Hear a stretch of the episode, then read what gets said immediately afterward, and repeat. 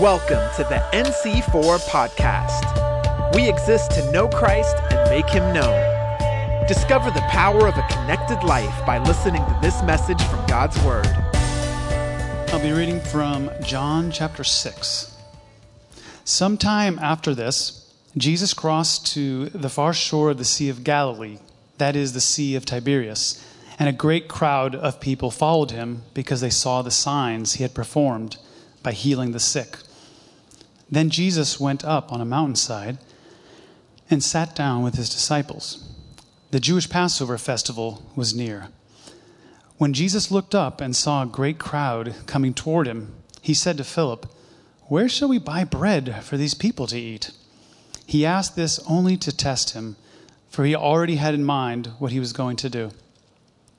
Philip answered him, "It would take more than a half year's wages to buy enough bread for each one to have a bite." Another of his disciples, Andrew, Simon Peter's brother, spoke up. "Here's a boy with 5 small barley loaves and 2 small fish, but how far will they go among so many?" Jesus said, "Have the people sit down." There was plenty of grass in that place, and they sat down. About 5,000 men were there. Jesus then took the loaves, gave thanks, and distributed to those who were seated as much as they wanted. He did the same with the fish. When they all had enough to eat, he said to his disciples, "Gather the pieces that are left over. Let nothing be wasted." So they gathered them and filled 12 baskets with the pieces of the 5 barley loaves left over by those who had eaten. After the people saw the sign Jesus performed, they began to say, "Surely this is the prophet who has come into the world." Jesus, knowing that they intended to come and make him king by force, withdrew again to a mountain by himself. When evening came, his disciples went down to the lake, where they had got into a boat and set off across the lake for Capernaum. By now it was dark, and Jesus had not yet joined them. A strong wind was blowing, and the waters grew rough. When they had rowed about 3 or 4 miles, they saw Jesus approaching the boat, walking on the water, and they were frightened. But he said to them, "It is I. Don't be afraid." Then they were willing to take him into the boat, and immediately the boat reached the shore where they were heading. The next day, the crowd that had stayed on the opposite shore of the lake realized that only one boat had been there, and that Jesus had not entered it with his disciples, but that they had gone away alone. Then some boats from Tiberias landed near the place where the people had eaten the bread after the Lord had given thanks. Once the crowd realized that neither Jesus nor his disciples were there, they got into the boats and went to Capernaum in search of Jesus. When they found him on the other side of the lake, they asked him, "Rabbi, when did you get here?" Jesus answered, "Very truly, I tell you, you were looking for me, not because you saw the signs I performed, but because you ate the loaves and had your fill. Do not work for food that spoils, but for food that endures to eternal life, which the Son of Man will give you. For on him God the Father has placed his seal of approval."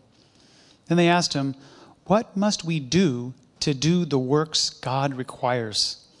Jesus answered, "The work of God is this, to believe in the one he has sent." So they asked him, "What sign then will you give that we may see it and believe you? What will you do? Our ancestors ate the manna in the wilderness. As it is written, he gave them bread from heaven to eat." Jesus said to them, "Verily, truly, I tell you, it is not Moses who has given you the bread from heaven, but it is my Father who gives you the true bread from heaven. For the bread of God is the bread that comes down from heaven and gives life to the world." "Sir," they said, "always give us this bread." Then Jesus declared, "I am the bread of life. Whoever comes to me will never go hungry, and whoever believes in me will never be thirsty. But as I told you, you have seen me, and still you do not believe. All those the Father gives me will come to me, and whoever comes to me, I will never drive away. For I have come down from heaven, not to do my will, but to do the will of him who sent me. And this is the will of him who sent me, that I shall lose none of all those he has given me, but raise them up at the last day.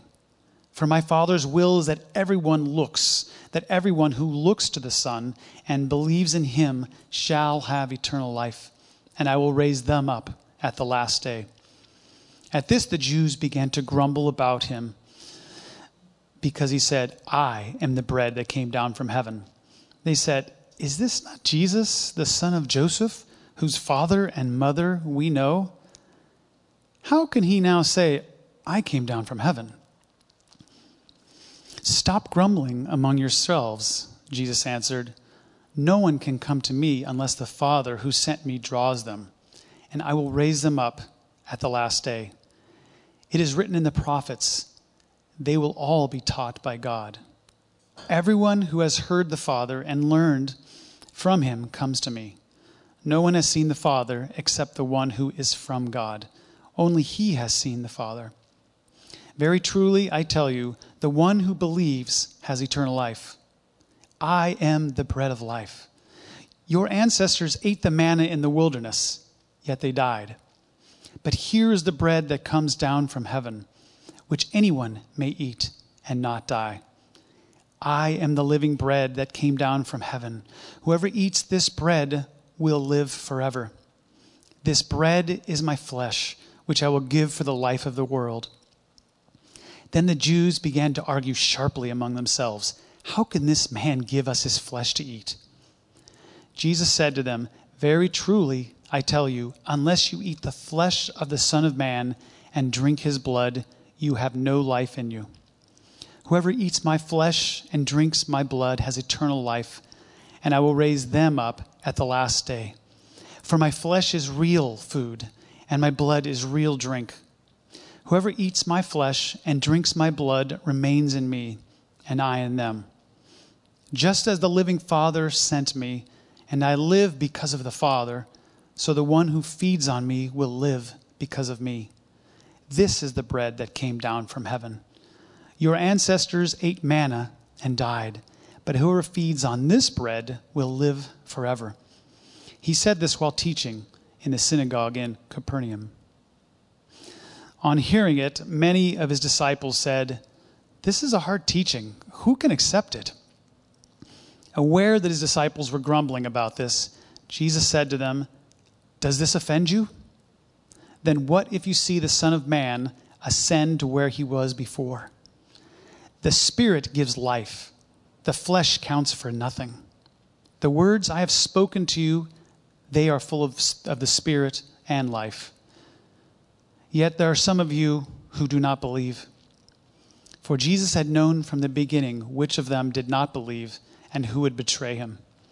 He went on to say, this is why I told you that no one can come to me unless the Father has enabled them. From this time, many of his disciples turned back and no longer followed him. You do not want to leave too, do you? Jesus asked the 12. Simon Peter answered him, Lord, to whom shall we go? You have the words of eternal life. We have come to believe and to know that you are the Holy One of God. Then Jesus replied, have I not chosen you, the 12? Yet one of you is a devil. He meant Judas, the son of Simon Iscariot, who, though one of the 12, was later to betray him. We're in week 4 of our series called That You May Believe. And each week we're going chapter by chapter through the book of John. And from these chapters, we're focusing on the 7 signs and the 7 I am statements of Jesus. And these signs point to who Jesus is. And they tell us more about him so that we may believe. Today, we get both. We get the 4th sign, which is the feeding of the 5,000, and we get the first I am statement. I am the bread of life. And we're doing this because the two are knit closely here in chapter 6. Here we see the crowd go from one extreme to the other. One day, they're wanting Jesus to be their king. The next day, they reject him. Deeply offended, they walk away. What is this about? And why would Jesus speak to them in the way he did, with those words that he did, and not even explain himself? Our message title is To Be or Not to Be Offended. And as we move through the message, we're going to seek to answer a question that this passage presents to us. I hear God saying, do you trust me when you don't fully understand me? The feeding of the 5,000, which is actually close to 20,000, with the women and the children were there, it's the only miracle that is contained in all four Gospels, besides the resurrection. And this is important. It made an impact on all who witnessed it. So what is this sign, the feeding of the 5,000? What is it saying about Jesus? Let's take a look. First of all, in verses 5 and 6, it says, Jesus looked up and saw a great crowd coming toward him, and goes on to say, and he already had in mind what he was going to do. Mark's version of this account, it says that Jesus saw the crowds approaching and he had great compassion on them because they were like sheep without a shepherd. So he began to teach them, and then after he taught them, this miracle was performed. He provided the food. So that brings us to our first point. He is the God who sees, and he knows our need before we do. With just one look, he saw their need. He saw their need for a shepherd, and he fed them his word. He saw their need for food, and he fed them with the kids' meal. That's pretty amazing. So this sign, it shows us that Jesus is a supplier of every one of our needs. He demonstrates that he is truly able to make all grace abound to you in all things, so that at all times you are able to abound in every good work. Now, a few years back, my husband, he had to change jobs, and with that job change came a decrease in pay. It was quite significant. So we made some adjustments, and but we had two kids in college. And looking at our finances, we knew that we wouldn't be able to continue to afford both kids, so we were going to flip a coin to see which kid got to go. No, just joking. So we said, God, we don't know how you're going to provide, but you have provided all of our lives. We look to you, we trust you. And it wasn't long after that, Barry gets a call, and he's offered a position with a pay increase. But here's the thing, the increase was the exact amount needed to cover Janessa's tuition.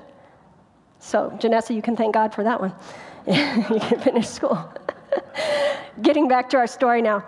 The crowd ate until they were satisfied, their stomachs are full, they're happy, they're content. Leftovers were collected.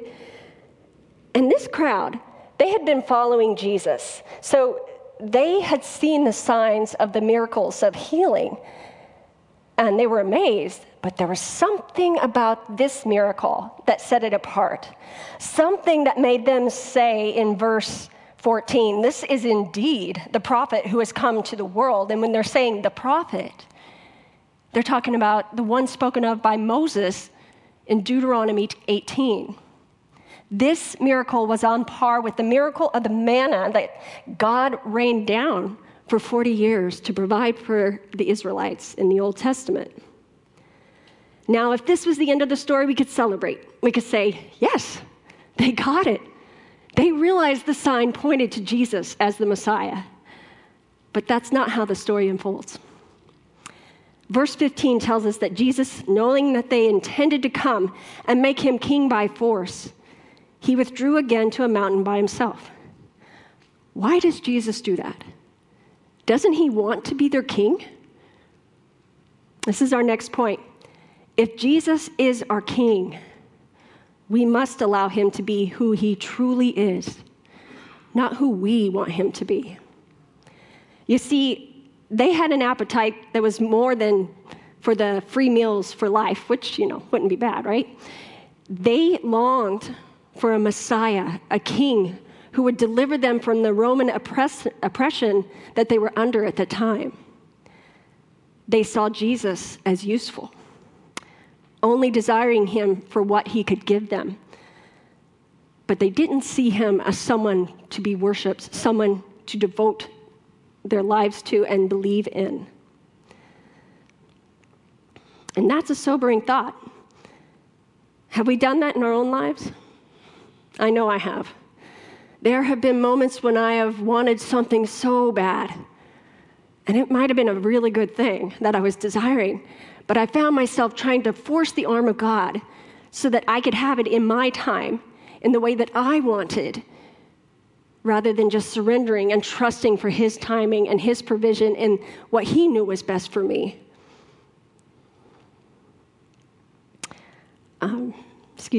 Tim Keller says it this way: anyone can find God useful, but only growing Christians find God beautiful. Finding God beautiful. That means that we worship him. We adore him. We are devoted to him even when we don't understand him. Let's move on. So this crowd, they're pretty good trackers. They track Jesus down all the way across the lake, and it's the next day. Now remember Jesus. He was moved to compassion when he saw them the day before. But the same God who sees is the one who knows exactly what we need. And he knows exactly what they need in that moment. They need the truth, even though it wasn't packaged in a way that they preferred. This is our next point. Even at the risk of us walking away, God is not opposed to offending us in order to expose our real need. That's tough. Really is. There's a perceived need, what we think we need, and then there's a real need, what God knows we need. And we need to see what he sees, because sometimes we're blinded to what we need. Just as our friend told us earlier, God, what do I need healed? He sees, and sometimes he uses situations or the word to, and it actually offends us. Hebrews 4:13 says, nothing in all creation is hidden from God's sight. Everything is uncovered and laid bare before the eyes of him to whom we must give account. The words of Jesus to them are shocking. They're offensive to the Jews.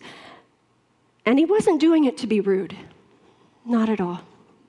He was actually speaking these words to allow the attitudes and the motives of their heart to surface, to confront hypocrisy and self-righteous attitudes, and to do so with truth. And that was hard for them to swallow. Pun intended. Sorry, I know that was really cheesy. So a couple of weeks ago, Wednesday night, I was at youth, and I was talking to a small group of the youth, and we were discussing John, and the verse came up. And it is the one that said, whoever eats my flesh and drinks my blood has eternal life. Well, one of the young men, he's like, wait a minute. That's cannibalism. And then his face was like showing his disgust. And that was actually the response of the people that day that heard these words. If you take the words literally, yeah, it's disgusting. But Jesus was speaking metaphorically. We know that. They did not perceive that at that time. If you look at the dialogue that begins in verse 25, you'll notice that the phrase truly, truly, in the NIV it says very truly. That's used 4 times in these verses, and that's significant. With this, you notice that Jesus is accomplishing a purpose.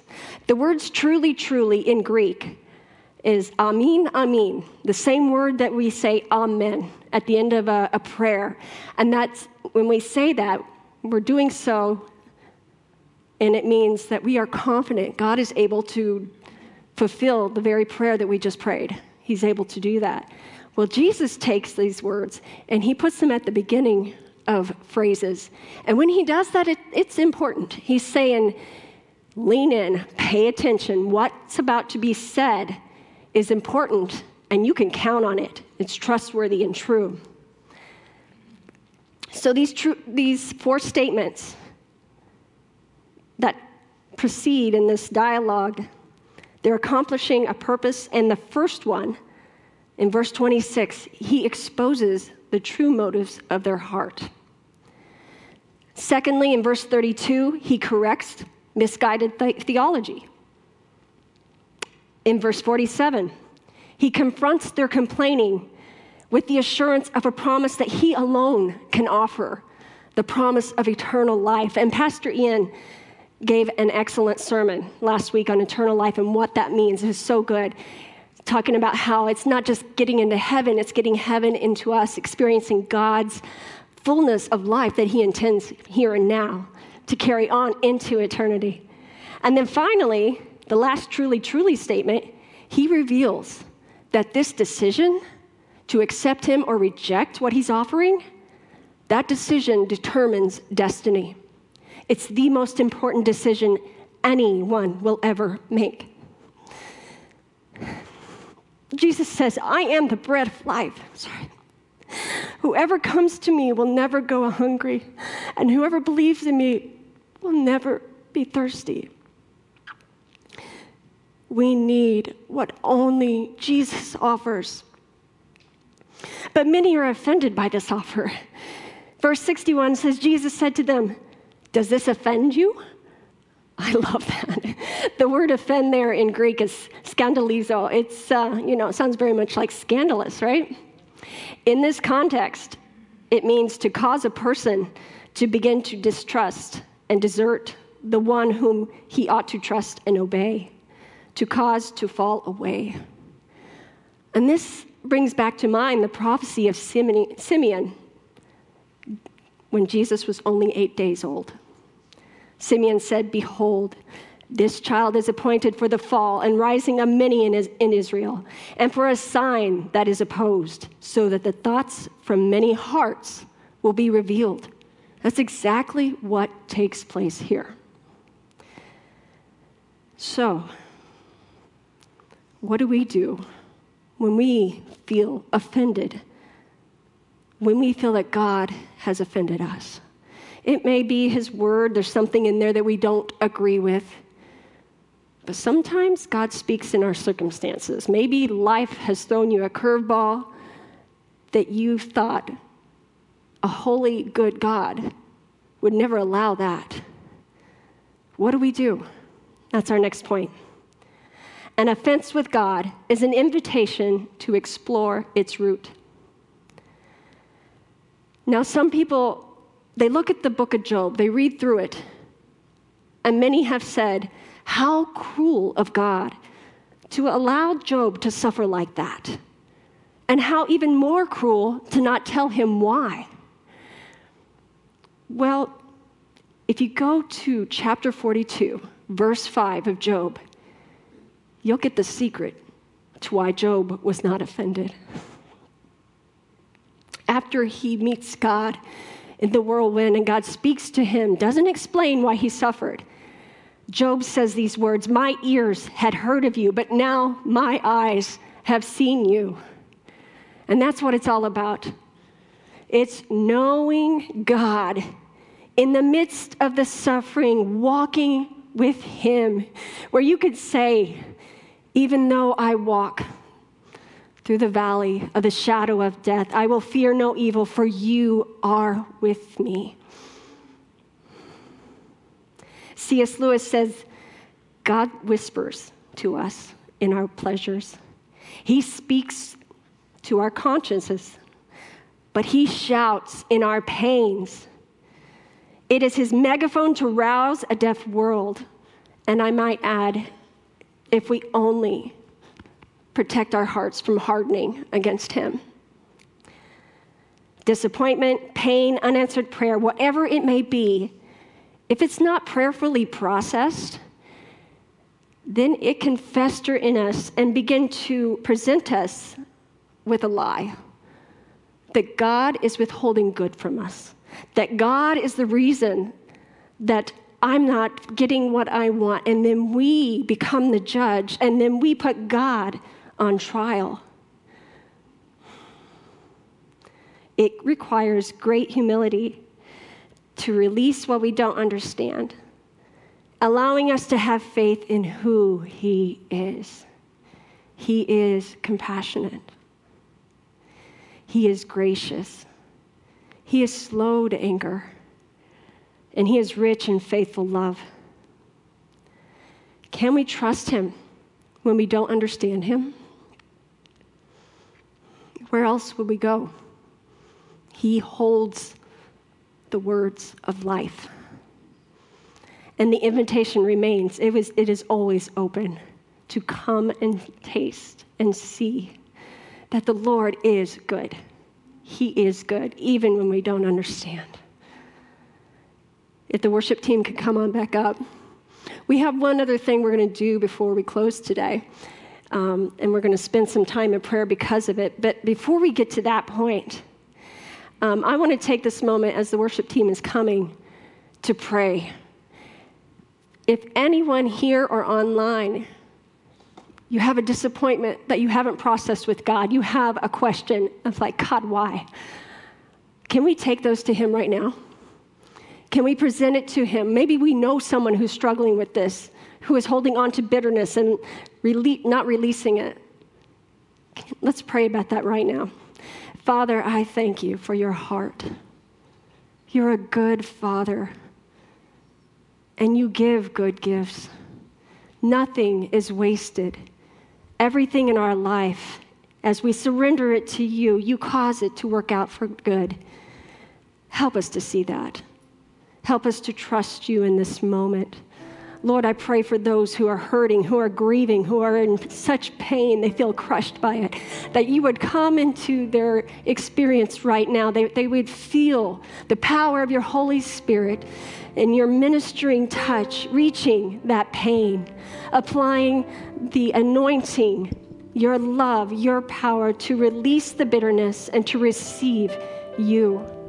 For You are our portion. You are our great reward, our cup of blessing. Lord, forgive us for holding on to any lies that we have believed about You. I pray that right now that You would expose every lie that has perverted our view of who You are. Come now, Lord. We repent of those lies and believing in them, and we ask for You to reveal Your truth and help us to trust You more.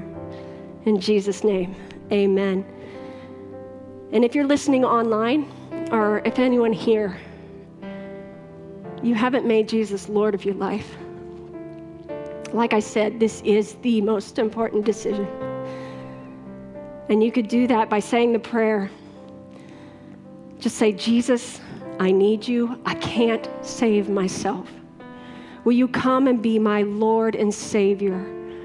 Thank You for dying on the cross, for rising again, and I thank You for the gift of Your Holy Spirit. Come and teach me what to do. Forgive me of all my sins. Amen. Welcome home. Welcome home. Thank you for listening to the NC4 podcast. For more info, visit our website at nc4.org. We believe in the power of a connected life. If you prayed to give your life to Jesus today, we'd love to help you walk it out together.